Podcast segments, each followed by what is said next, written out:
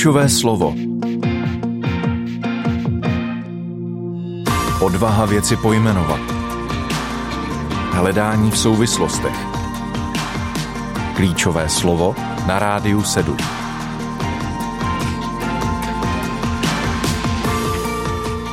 Dnes budeme mluvit o člověku, s kterým to doslova stojí a padá, jak ostatně zní i podtitul našeho pořadu. A k tomuto povídání jsem pozvala docenta Pavla Hoška. Pavle, vítej. Dobrý den. Ten, s kterým to stojí a padá. Když je řeč o křesťanství, tak je to jaksi automaticky a samozřejmě Ježíš Kristus. Ale dnes bychom o něm měli mluvit skutečně jako o osobnosti víry. Takže hned na úvod se tě chci zeptat, Musel Ježíš něčemu věřit? Je třeba si uvědomit, že víra je především důvěra a týká se osobního vztahu a věříme celou bytostí. To znamená, není to souhlas s nějakým souborem věroučných článků. Když na výhru pohledneme takto, tak celý život Ježíše z Nazaretu od začátku až do konce je životem důvěry navzdory všem okolnostem a zápasům, kterým čelil. A myslím si, že není vhodné ani užitečné představovat si Ježíše příliš vznešeně, jako by se vznášel 10 cm nad zemí, jak někdy činí křesťanská obrazotvornost. Myslím, že je ryzejší, poctivější a taky historicky věrnější všimnout si v evangelích jeho zápasů, jeho rozpaků, jeho nevědění si rady se situací, která se odvíjela jinak, než očekával. Myslím si, že zbožná představivost příliš spěchá k těm vznešeným a úžasným výpovědím o Ježíši jako Kristu a Spasiteli a někdy příliš rychle přeskočí ta údolí, tu agonii a boj, ve kterém Ježíš často opravdu nevěděl, co má dělat, nevěděl si rady, dokonce nechápal, jak to, že se děje to, co neočekával a neděje to, co očekával. Já mám dojem, že dívat se na Ježíše takhle obyčejně, lidsky, ve skutečnosti skutečné víře neškodí, ale naopak jí to prohlubuje. Pokud by byl jenom nějakou superduchovní bytostí, nemohlo by o něm platit, že rozuměl do hloubky, co to znamená být člověk a rozuměl do hloubky všem bídám spojeným s lidstvím. Takže Ježíšovo tápání, Ježíšovy modlitby a slzy a zděšení a agónie, o kterých čteme v evangelích, si zaslouží víc pozornosti, než jim někdy zbožní čtenáři Bible věnují. Zkusme tedy dnes v tomto pořadu skutečně nespěchat a zastavit se u těchto Ježíšových zápasů, u toho, co v životě dělal, hledal, v čem tápal a v čem vítězil. Ale vezměme to pěkně od počátku. Co tedy víme o Ježíšově narození, kromě té idylické představy jesliček, oslíka a volka? Není to snadné, protože Vánoce jsou velmi důležitý svátek, na který se většina z nás těší a Ježíšovo narození je tak často obklopeno vánoční atmosférou a vánoční představivostí, že vyprostit eh, Ježíšovo narození eh, z toho někdy trochu sentimentálního vánočního folkloru není snadné. Ale nakolik můžeme důvěřovat těm historickým záznamům eh, týkajícím se Ježíšova narození, tak podle všeho bylo obklopeno velmi obyčejnými okolnostmi a jak Marie, tak Josef, tak všichni ti lidé okolo, dokonce i ti, kteří tušili nebo pevně věřili, že se tady děje něco mimořádného, něco, co je strašně důležité a že to miminko zavinuté v plenkách ve skutečnosti eh, je opravdu naplněním zaslíbení o kterých hovořili dávní proroci, tak si nemohli nějak vyfotografovat nebo změřit zvláštnost té chvíle.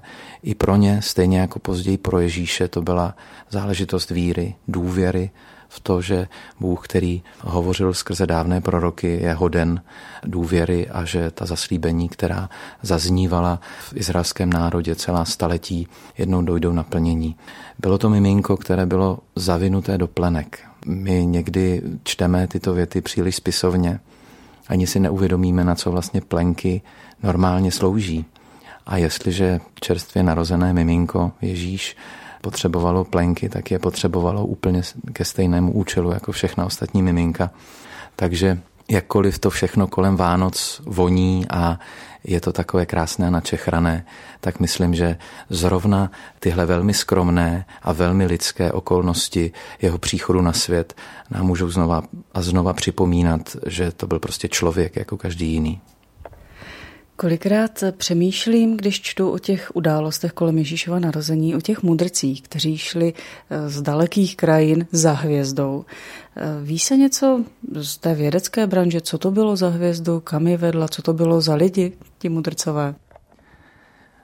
Váhám s odpovědí, protože těch možností je asi 12 a e, možná zmíním jenom tu nejpravděpodobnější, spojovanou často s jménem slavného astronoma Keplera – který se domníval, že ten nebeský úkaz, který podle všeho skutečně byl něco astronomicky mimořádného, byla konjunkce Saturnu a Jupitera v souhvězdí ryb, což pro hvězdáře a ty, kdo byli dobře obeznámeni s eh, nebeskými tělesy, znamenalo velmi významnou událost související jednak s dějinami židovského národa a jednak se zaslíbeními, která očekávali i ostatní národy a kultury. Takže pokud by skutečně to, co oni mudrci nebo mágové z východu uviděli na nebi, byla tedy konjunkce Saturnu a Jupitera v souhvězdí ryb. Znamenalo by to, že náš kalendář není úplně přesný, protože k tomuto astronomickému jevu, o kterém mluví Kepler a mnozí další, došlo několik let před rokem nula. Znamenalo by to, že se Ježíš narodil několik let před Kristem. A ti mágové? Mágové mohli pocházet z perské nebo babylonské říše a jejich příchod do Betléma může znamenat jaksi sklonění se té největší a nejhlubší pohanské moudrosti tomu eh, zaslíbenému židovskému králi, který přichází na svět. Mohli to být také hvězdáři, hvězdopravci, tedy astrologové, to znamená ti, kteří se zabývali nebeskými znameními a provozovali tu zvláštní vědu, která vytváří horoskopy a na základě nich se snaží rozumět důležitosti jednotlivých událostí. Mohli to být také židé, žijící už několik set let na východě, tedy od svaté země, kteří tedy věděli o proroctvích, která známe například z knihy proroka Izajáše nebo Jeremiáše nebo Ezechiele a spojili si tato zaslíbení, která žila eh, v židovském národě s tím zvláštním nebeským úkazem. Kolik toho víme vlastně o Ježíšově dětství, o té jeho rodině, o tom prostředí, ze kterého skutečně pocházel, kterého, pokud bychom o něm přemýšleli jako o člověku, formovalo do dalšího života? Víme poměrně dost eh, nepřímých informací o tom, jak tehdy vypadala židovská společnost, židovské rodiny eh, na přelomu letopočtu. Eh, nicméně to nejdůležitější, co víme o Ježíšově dětství, víme z novozákonních evangelí, z těch biblických zpráv o Ježíšově životě, kdy úplně nejvíc pozornosti Ježíšově dětství věnuje Lukáš. Také jenom u Lukáše a u Matouše se dočteme něco o tom úplném začátku, tedy o tom vánočním příběhu Ježíšova narození, v těch mimobiblických eh, literárních pramenech, které nějakým způsobem eh, dosvědčují historickou skutečnost Ježíšova života, se o jeho narození nebo dětství nepraví nic. Dá se vlastně říct, i když to zní zvláštně, že úplně nejlépe je mimo biblicky dosvědčena Ježíšova smrt, tedy to eh, tragické finále jeho životní pouti, protože eh, to se skutečně eh, dostalo tedy i do povědomí historiků římské říše. Víme od Suetonia, víme od Tacita, Víme od Plínia mladšího či Lukiána, že se tehdy vyprávělo o jakémsi významném židovském mudrci, který získal celou řadu učedníků, že byl posléze popraven. Ovšem tito pohančtí historikové eh, většinou u Ježíšovy smrti končí a nic dalšího nám o jeho eh, životní pouti neprozradí. Není divu, protože jeho význam, jeho důležitost a jeho pozdější zásadní role v lidských dějinách byla v době jeho pozemského působení vesměs neznámá a to, jak působil tehdy, když chodil po cestách Galileje a Judska téměř vůbec nerozčeřilo hladinu pozornosti soudobých historiků. Všímali si toho samozřejmě židé, také byli náležitým způsobem buď úžaslí a oslovení, anebo naopak znepokojení, protože se obávali, že by to mohlo vést k nějaké revoltě nebo k nějakému nepokoji a že by je Římané mohli za to potrestat ale pro římské úředníky a římské historiky to vlastně nevypadalo jako nic až tak světoborného. Z evangelií se o tom raném věku Ježíše dovídáme jenom tu historku, kdy byl 12-letý v chrámě, tedy debatoval tam s těmi učenci. Ani o tomto věku do jeho dospělosti, do toho veřejného vystoupení už nejsou žádné jiné prameny.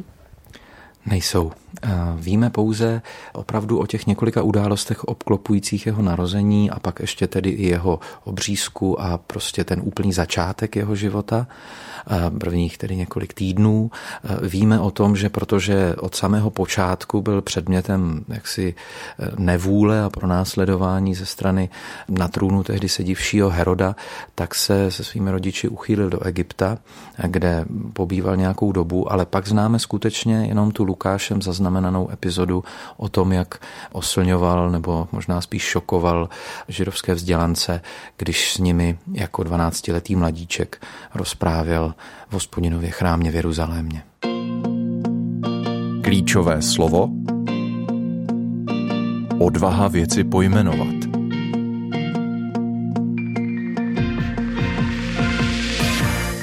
Posloucháte pořad, jehož hostem je dnes docent Pavel Hošek, učitel na Evangelikálním teologickém semináři a také na Evangelické teologické fakultě, teolog a religionista. Pavle, my jsme prošli stručně eh, Ježíšovo dětství. A protože nejsou žádné jiné další zprávy, pojďme tedy do doby, kdy veřejně vystoupil. Co bylo tím zlomem, který tedy ho přiměl vystoupit nebo vstoupit do té veřejné služby? Možná k tomu Ježíšové dětství přece jenom ještě malinkou poznámku. Existují vyprávění o Ježíšově dětství a o zázracích, která konal jako eh, malý chlapec. Eh, některá z těchto vyprávění, takzvaných apokryfních evangelií, dokonce pronikla i do Koránu, takže v Koránu se dozvíme o tom, že Ježíš hovořil již jako malý chlapeček v peřince, plynule jako dospělý člověk a také, že vytvářel ptáčky z prachu a vdechoval jim život, což jsou motivy, které známe z těch apokryfních evangelií Ježíšova dětství, ale nemáme jak zjistit, zda a nakolik se vůbec mohou zakládat na historické skutečnosti, protože jejich vznik, pokud víme, je velmi pozdní, podstatně pozdější, než jsou ta evangelia, která jsou v Novém zákoně. Co se týče Ježíšova veřejného vystoupení, to, co mu předcházelo, je obestřeno tajemstvím. Jsou to takzvaná Ježíšova tichá léta, kterých bylo poměrně hodně, protože na veřejné scéně se s Ježíšem setkáváme, až když mu bylo přes 30 let. A znamená to, že tedy něco dělal, někde byl, nějak působil, možná velmi nenápadně, možná zcela anonymně, možná v tesařské dílně Josefa, ale my nevíme vůbec nic o tom, co se v něm dělo. My víme pouze o těch rozhodujících momentech niterného zápasu, který těsně předcházel Ježíšově veřejnému vystoupení. To znamená, víme o jeho pokušení na poušti, kdy byl Duchem Svatým veden k jakési zásadní konfrontaci se silami zla a musel si vyřešit určité základní otázky a výzvy, tak aby byl připraven k tomu vykročení do veřejné služby. A víme také o působení Jana Křtitele, tedy toho významného žáka starých hebrejských proroků, který tušil, že se blíží rozhodující zlom v dějinách božího lidu a ohlašoval, že to celá staletí zaslibované a předvídané boží království už každou chvíli přijde, protože ten zaslíbený král, mesiáš z rodu Davidova, už se každou chvíli objeví. A přímo na toto zvěstování Jana Křtitele téměř stejnými slovy navazuje Ježíš, když sám vstupuje do veřejné služby. Říká prakticky tutéž větu. Čiňte pokání, protože už je to tady. To dlouho očekávané, zaslíbené království Boží skutečně přišlo a už teď je mezi vámi. Musím se tě zeptat otázku, kterou sama často slýchám. Věděl Ježíš vždycky, že je boží syn? Přemýšlel o sobě jako o Bohu nebo jako o člověku? To se skutečně dotýkáme tajemství, eh, takže bychom měli našlapovat velmi opatrně. A úplně nejkratší a nejupřímnější odpověď je, že nevíme. Na druhé straně si myslím, že je opravdu užitečné a moudré brát vážně to, co nám evangelia říkají o Ježíšově lidství. Konec konců i apoštol Pavel v jedné z nejnádhernějších písní věnovaných Kristu v Novém zákoně říká, že ať způsobem bytí byl roven Bohu, přece na své rovnosti nelpěl, nýbrž sám sebe zmařil. Vzal na sebe způsob služebníka, stal se jedním z lidí. A smíme-li plně věřit radikalitě této věty, znamená to, že Ježíš nechodil po této zemi jako nebešťan, jako duchovní bytost, která disponuje božskými kvalitami a energiemi, které může kdykoliv na požádání nebo v případě nouze eh, použít. Ale že byl skutečně, jak říká nový zákon, všem lidským bídám poddaný, tak jako my, obyčejní smrtelníci. Takže připadá mi vlastně docela moudré, když některá románová zpracování Ježíšova pozemského příběhu ukazují jeho vývoj a vnitřní zápas s jeho vlastním posláním. Konec konců to pokušení na poušti, která, které je velmi známé z evangelijního vyprávění, je určitý vnitřní zápas, který pokud není úplně umělý, tak znamená, že bylo možné, aby to dopadlo jinak, než eh, jak víme, že to díky Bohu dopadlo. A pokud to všechno nebyly jenom zcela eh, hypotetické nabídky ze strany zla, tak je zřejmé, že Ježíš prodělával velký vnitřní boj s přijetím svého úkolu, s přijetím toho poslání, kterému otec uložil. A takovým vlastně velmi podobným vnitřním zápasem pak Ježíš prochází taky v Getsemane. Ta jeho modlitba v Getsemane, jak je velmi pěkně a výstižně zpracována a zhudebněna v muzikálu Ježíš Kristus Superstar, opět ukazuje velký vnitřní zápas. Ježíš říká, bože, jestli je to možné, ať mě mine tento kalich.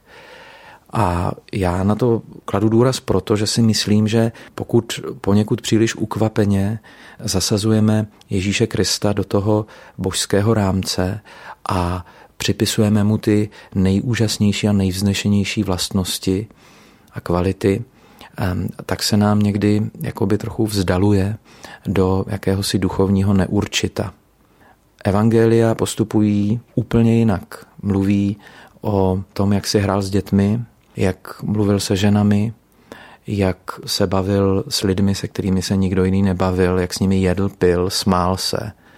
A připadá mi, že moudří autoři evangelií věděli, že přílišná spisovnost a jakási vznešená nadnesenost podání Ježíšova příběhu by mu ve skutečnosti uškodila, protože by ho zbavila autentičnosti Ježíšova lidství. Proto odpovídám ve vší pokoře a bázni, ano, já si myslím, že Ježíš zápasil, byl vystaven pochybnostem a vnitřním bojům a o to větší je moje vděčnost za to, že ten boj kterým procházel, vítězně vybojoval.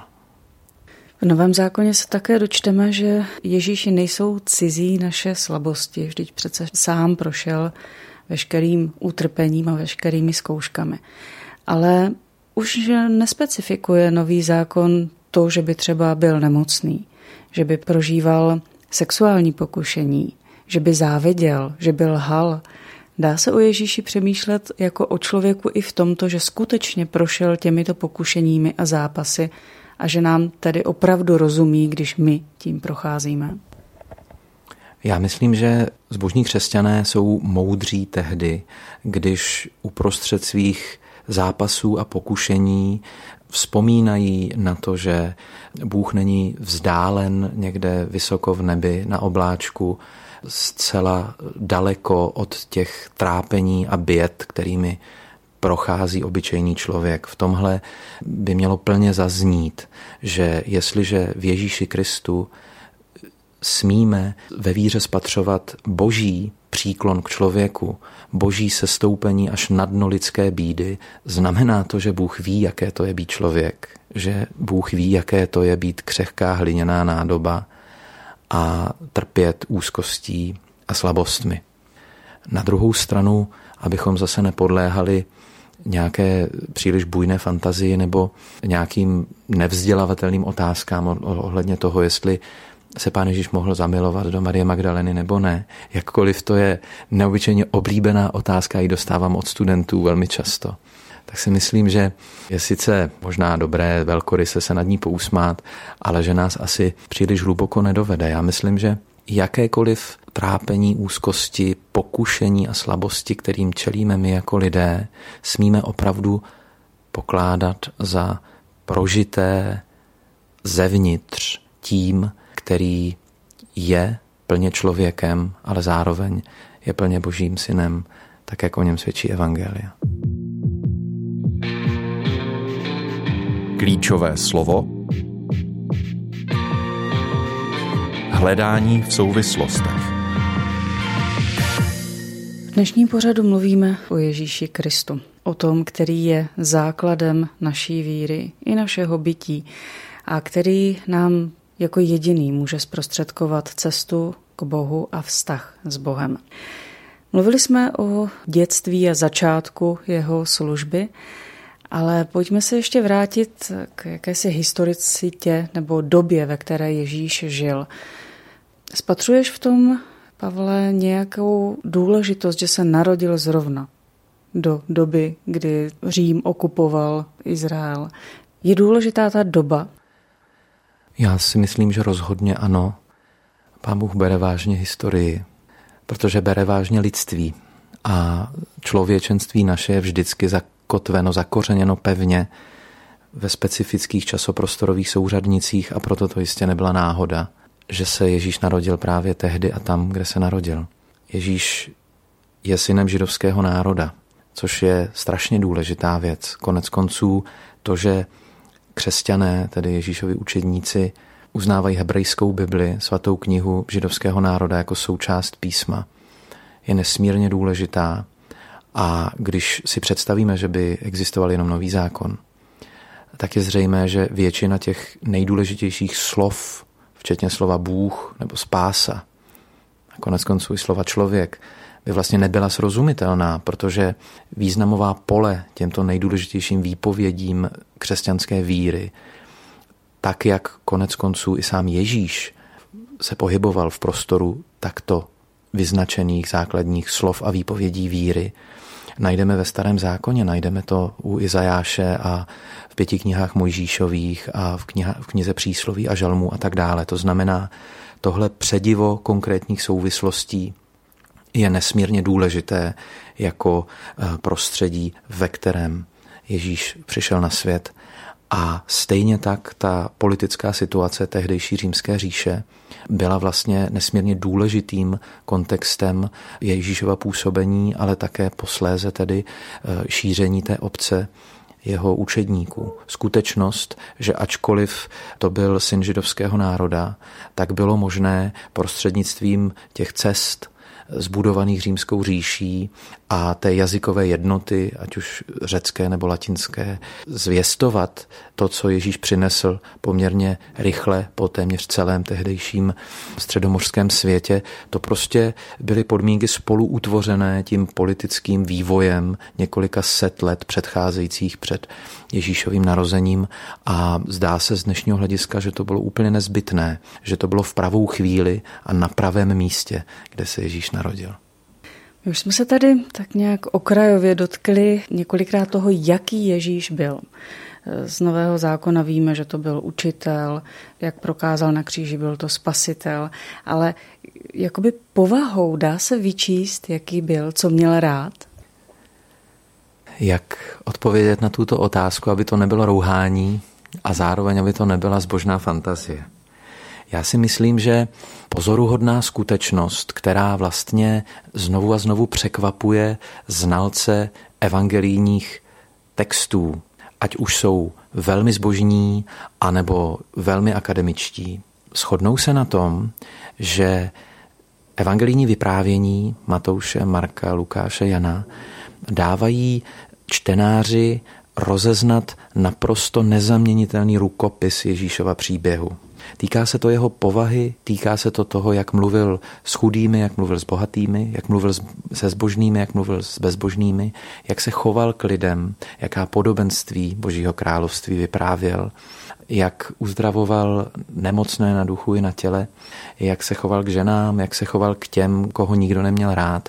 Prostě naprosto nezaměnitelný rukopis který je jakoby červenou nití jeho životního příběhu od Betléma až po Golgotu, od toho, co připomínáme o Vánocích, až po to tajemství, které znovu připomínáme o Velikonocích, je tady někdo, kdo naprosto nezaměnitelným rozeznatelným způsobem působí ve všem, co říká, co dělá, jak mluví a jak je to zaneseno v onom evangelijním vyprávění. A na tom se shodnou i lidé, kteří nejsou křesťané, kteří se neschodují s křesťany v těch vznešených titulech připisovaných Ježíši, ale ten nezaměnitelný šmak, ta vůně a chuť jeho příběhu je něco, co v Novém zákoně rozezná i člověk, který sám eh, o víře teprve přemýšlí, anebo o ní dokonce ještě ani nepřemýšlí.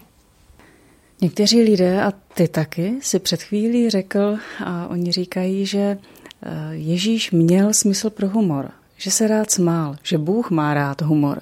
Z čeho se to dá dovodit?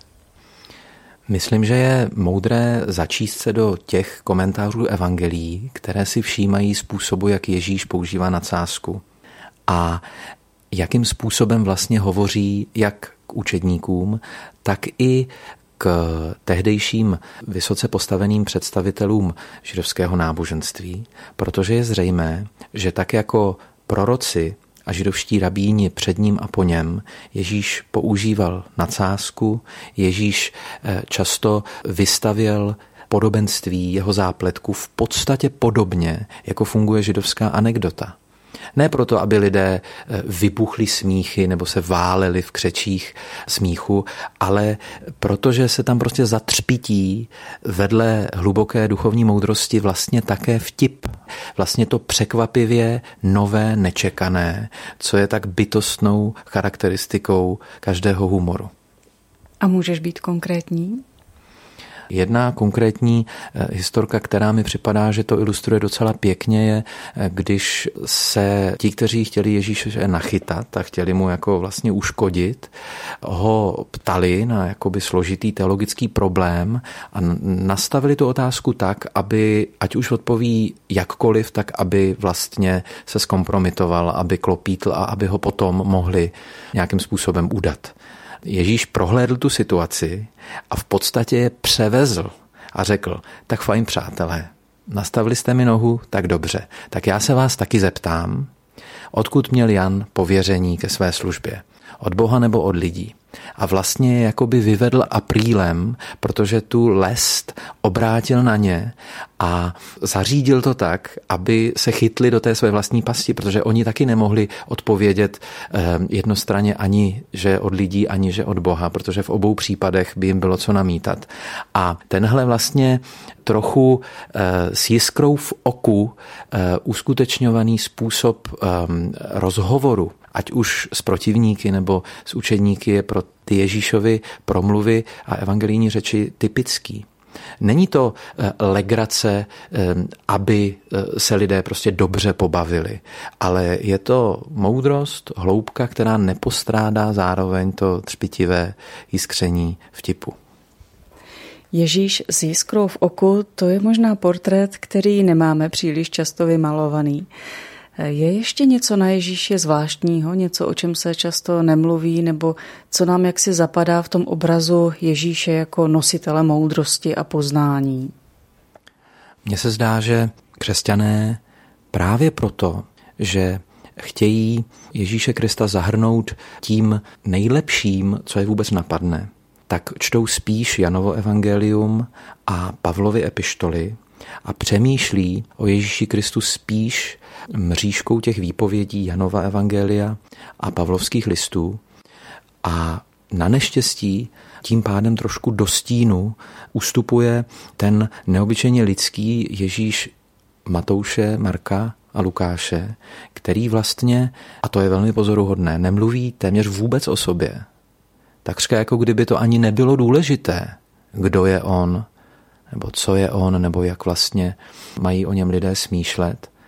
Ne, že by tam nebylo, ale není to dominantní téma. On přišel jako svědek Božího království, které právě v té jeho chvíli eh, se prolamuje do lidských dějin a všechno, co říká, eh, vlastně má sloužit tady tomu rozhodujícímu úkolu nějak lidem sdělit kvalitu přicházejícího království, všechna podobenství, která dělá, všechna ta znamení a mocné činy, ty zvláštní a dechberoucí události, která, které se děly Ježíšovýma rukama, mají dosvědčovat chuť, vůni, kvalitu přicházejícího království. Nemají strhnout pozornost na Ježíše, nemají eh, vypovědět něco podstatného o něm, mají lidem přiblížit to, jak to vypadá, když nebe sestupuje na zem, když dávná zaslíbení a proroctví izraelských proroků docházejí naplnění a Bůh přebývá uprostřed svého lidu. Tohle chce Ježíš sdělit a to způsobem, který až skoro um, překvapuje zbožnou duši a dají se z toho dech, protože on řekne jako nedívejte se na mě.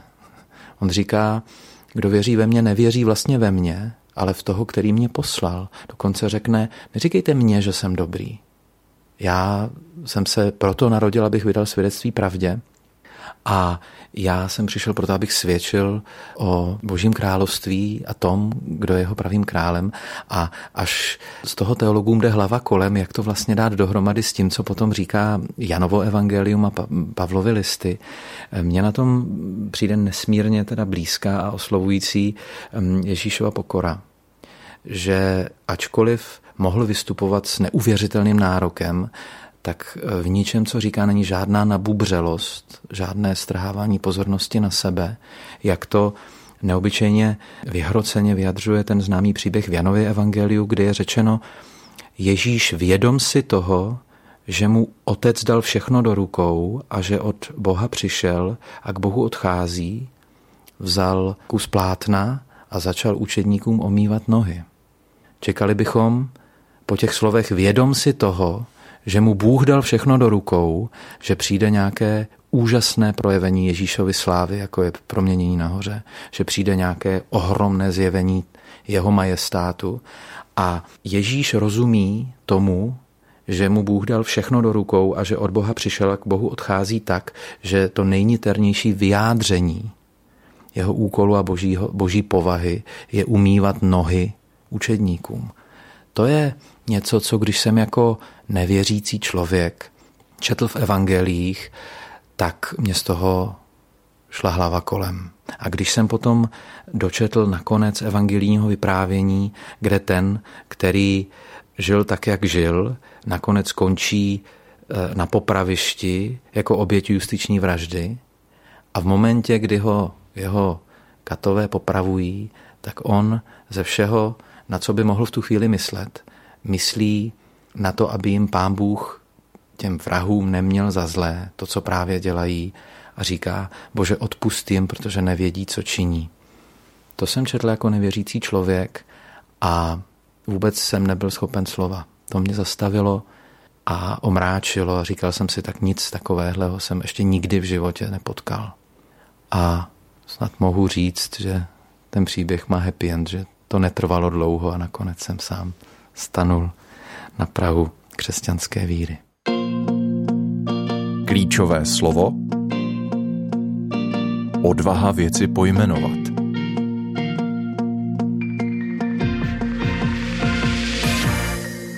Docent Pavel Hošek, teolog a religionista, je hostem dnešního pořadu, ve kterém je dnes řeč o tom, s kterým to stojí a padá, tedy o Ježíši Kristu.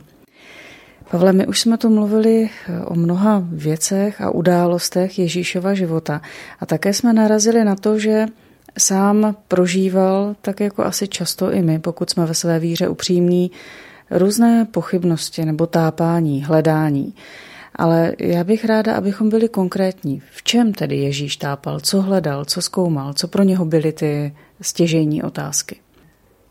Já se domnívám, že smíme-li brát doslova věty o tom, že Ježíš přišel do svého vlastního, ale jeho vlastní ho zavrhli, tak jedním velmi důležitým zápasem, kterým Ježíš procházel v podstatě celou svoji veřejnou službu, byla skutečnost, že ty, ke kterým byl poslán, a sám říká, já jsem poslán k ovcím zahynulým lidu izraelského, jeho zvěst vůbec nepřijímali. On vlastně dost zásadním způsobem narazil a jakkoliv ze začátku sklidil velkou popularitu těmi mocnými činy, které se děly jeho rukama, tak se v podstatě od počátku hrotí konflikt mezi Ježíšem, který přinášel něco radikálně nového, něco jakoby z jiného světa, něco, co se téměř okamžitě střetlo s lidskou píchou, náboženskou samospravedlivostí, s tvrdostí srdce celé řady lidí. A vidíme Ježíše šokovaného, plačícího a rozhorčeného nad tvrdostí lidských srdcí.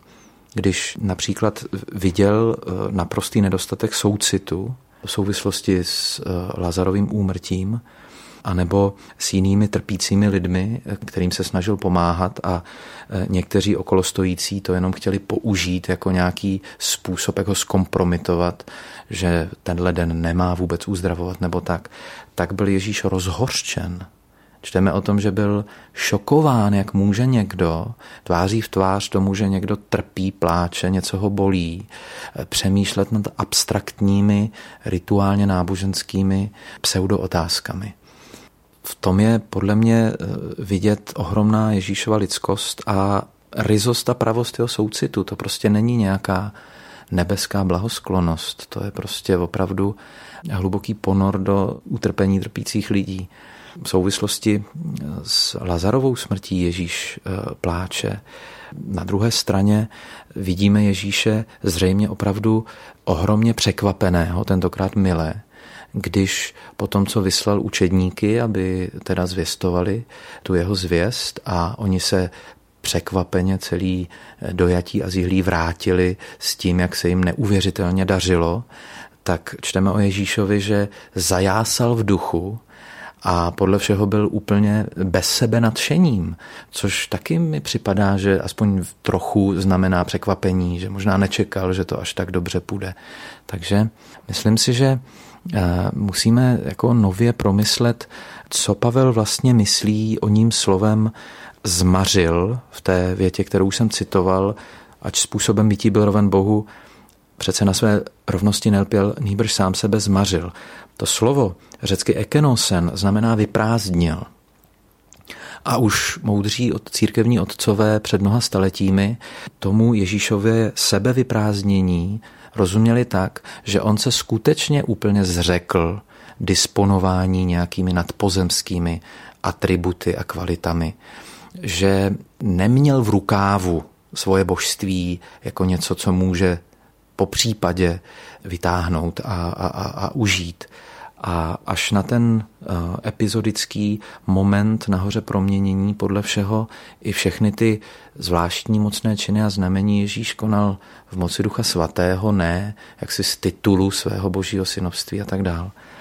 Takže myslím si, že prostě musíme nějak znovu objevit tu jeho lidskou křehkost a zranitelnost, která podle všeho Pána Boha nepohoršuje jestliže Pána Boha nepohoršuje to, co čteme ve vánočním příběhu, že byl zabalený do plínek, myslím si, že by to nemělo pohoršovat věřící křesťany. Z toho, co teď je, vyprávíš, mi najednou vyplývá, že Ježíš vlastně musel být eh, hrozně sám, protože byl stále obklopený lidmi, kteří se u něho učili, co to znamená věřit Bohu, odevzdat se mu, následovat ho, ale vlastně mu pořád nerozuměli. A nejenom, že mu nerozuměli ti pišní a možná samospravedliví náboženští vůdcové, se kterými se dostával opakovaně do střetu, ale nerozuměli mu ani ti jeho nejbližší. I nad nimi si Ježíš zoufá. i v souvislosti s nedorozuměním se členy rodiny a s nejbližšími učedníky nakonec Ježíš vyslovuje dost děsnou větu, jak dlouho vás mám ještě snášet. Eh, jeho osamělost, ta největší hloubka jeho poslání, jeho úkolu a toho, s čím vlastně zápasí, byla zřejmě nezdělitelná a v podstatě ani se nemohl jakoby v tom podělit ani s Janem, milovaným učedníkem, ani eh, s Marí, svou matkou zřejmě. Zdá se opravdu, že ozvlášť v některých momentech Ježíš je strašně sám.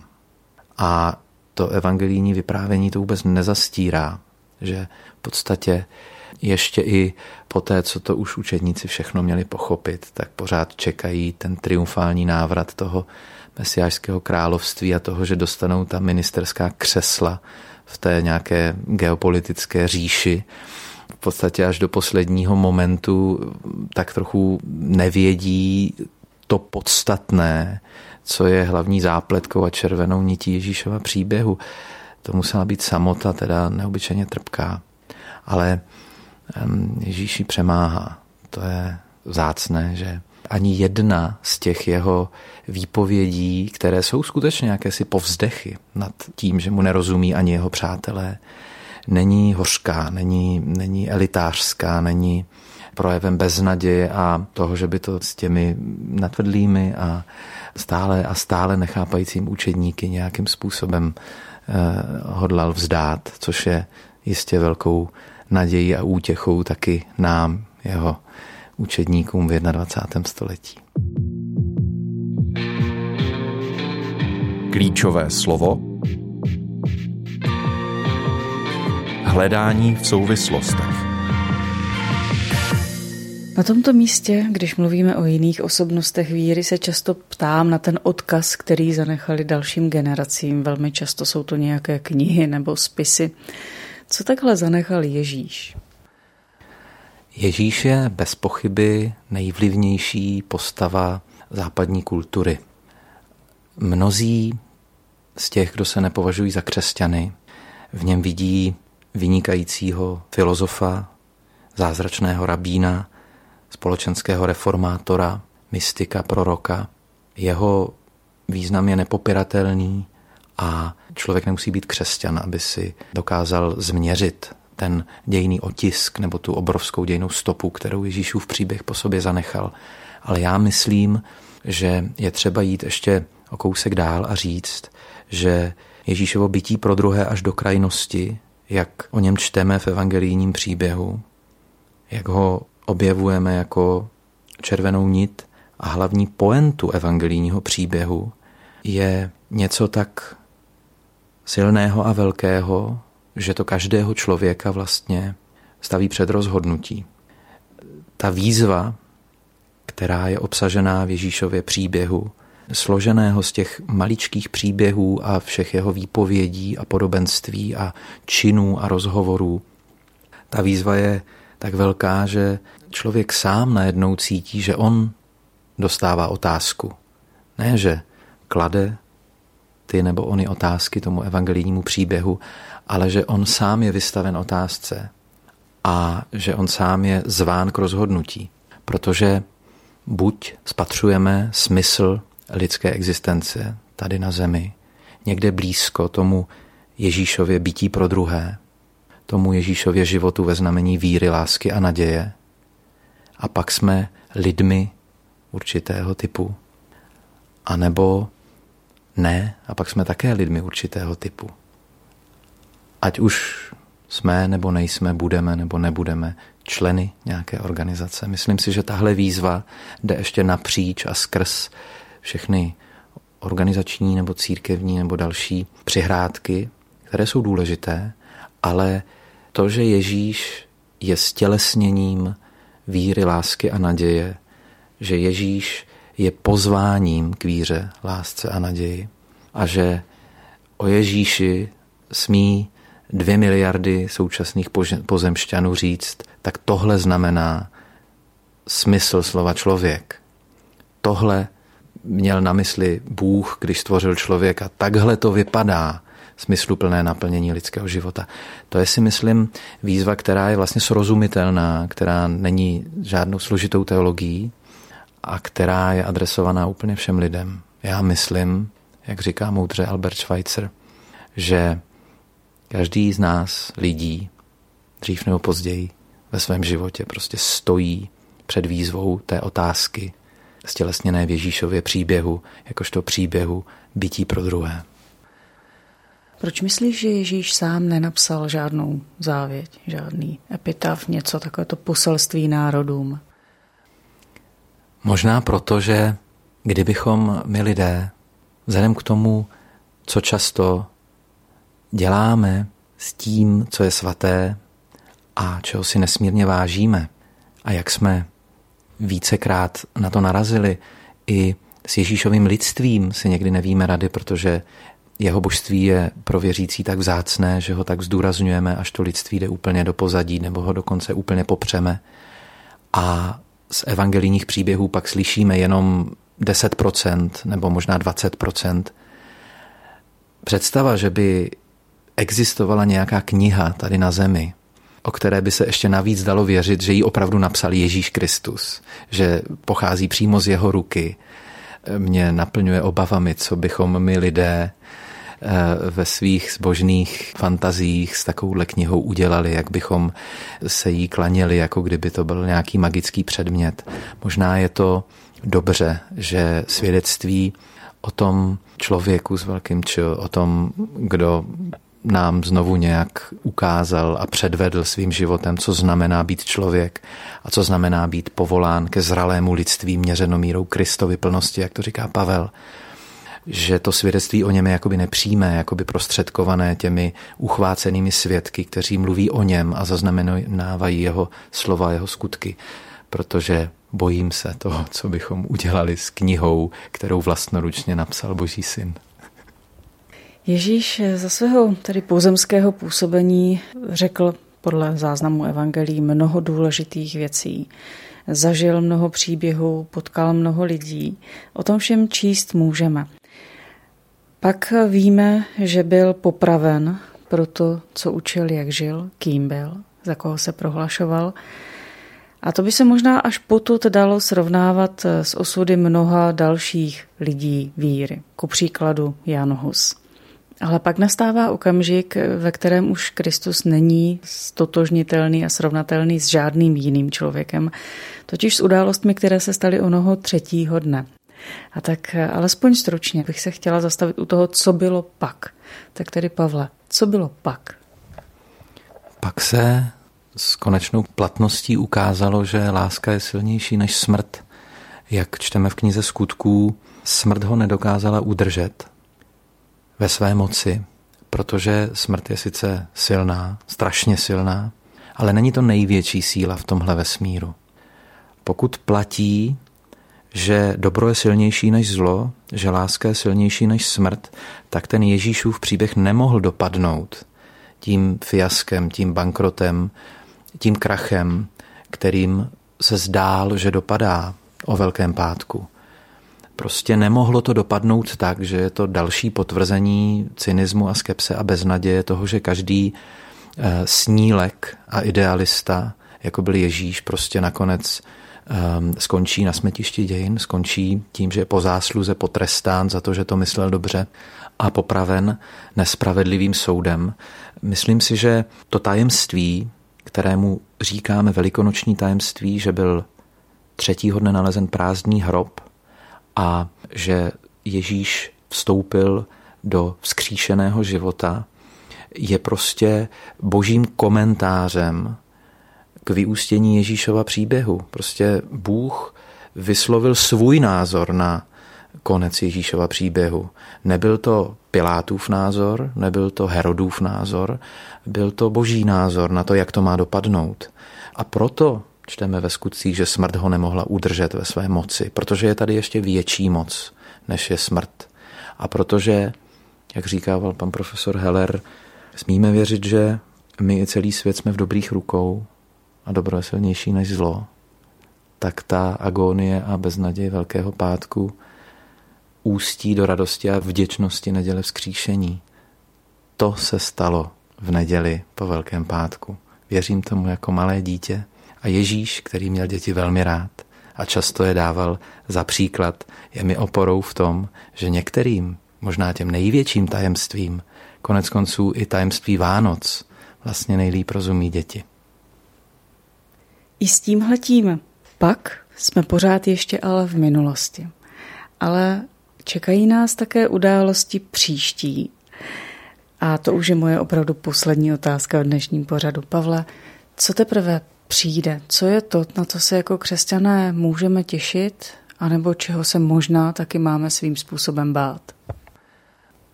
Je vánoční čas a čas Vánoc je připomínáním nejenom Ježíšova prvního příchodu jako miminka tehdy za dnů krále Heroda, které se narodilo v Betlémě, ale také radostným očekáváním jeho druhého příchodu na konci dějin.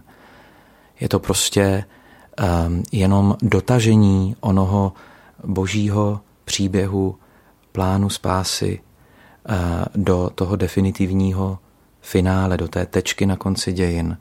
Horizont budoucnosti je v křesťanské víře ne ve znamení strachu a obav uh, z globální katastrofy, ale ve znamení nadějného očekávání příchodu Božího království v plnosti. Křesťané, když slaví Vánoce, nejenom, že se ohlížejí do minulosti, kdy se narodilo miminko v judském Betlémě, ale vyhlížejí taky do budoucnosti, kdy jednou to Boží království, které bylo středem Ježíšova zvěstování, které bylo tím hlavním, co sděloval a co také stělesňoval, přijde v plnosti, takže lidské dějiny jakoby vplují do Božího království. A kdo jiný než král tohoto Božího království, Ježíš Kristus sám, ten zaslíbený mesiáš, přijde představit a zahájit onu plnost Božího království na konci lidských dějin. Tolik o tom, s kterým to opravdu stojí a padá. Za rozhovor moc děkuji Pavlu Hoškovi. Pavle, děkuji za tvůj čas a děkuji za to, co si nám dnes řekl. Děkuji a nashledanou. Od mikrofonu se s vámi loučí také Kateřina Hodecová. Přejeme vám oba dva krásné Vánoce, protchnuté vědomím, že není to jenom o těch tradicích, není to jenom o tom cukroví a o tom hezkém, co vidíme kolem sebe. Je to o tom, který těm Vánocům, těm svátkům dal smysl, tak kež ho nemineme. Naslyšenou.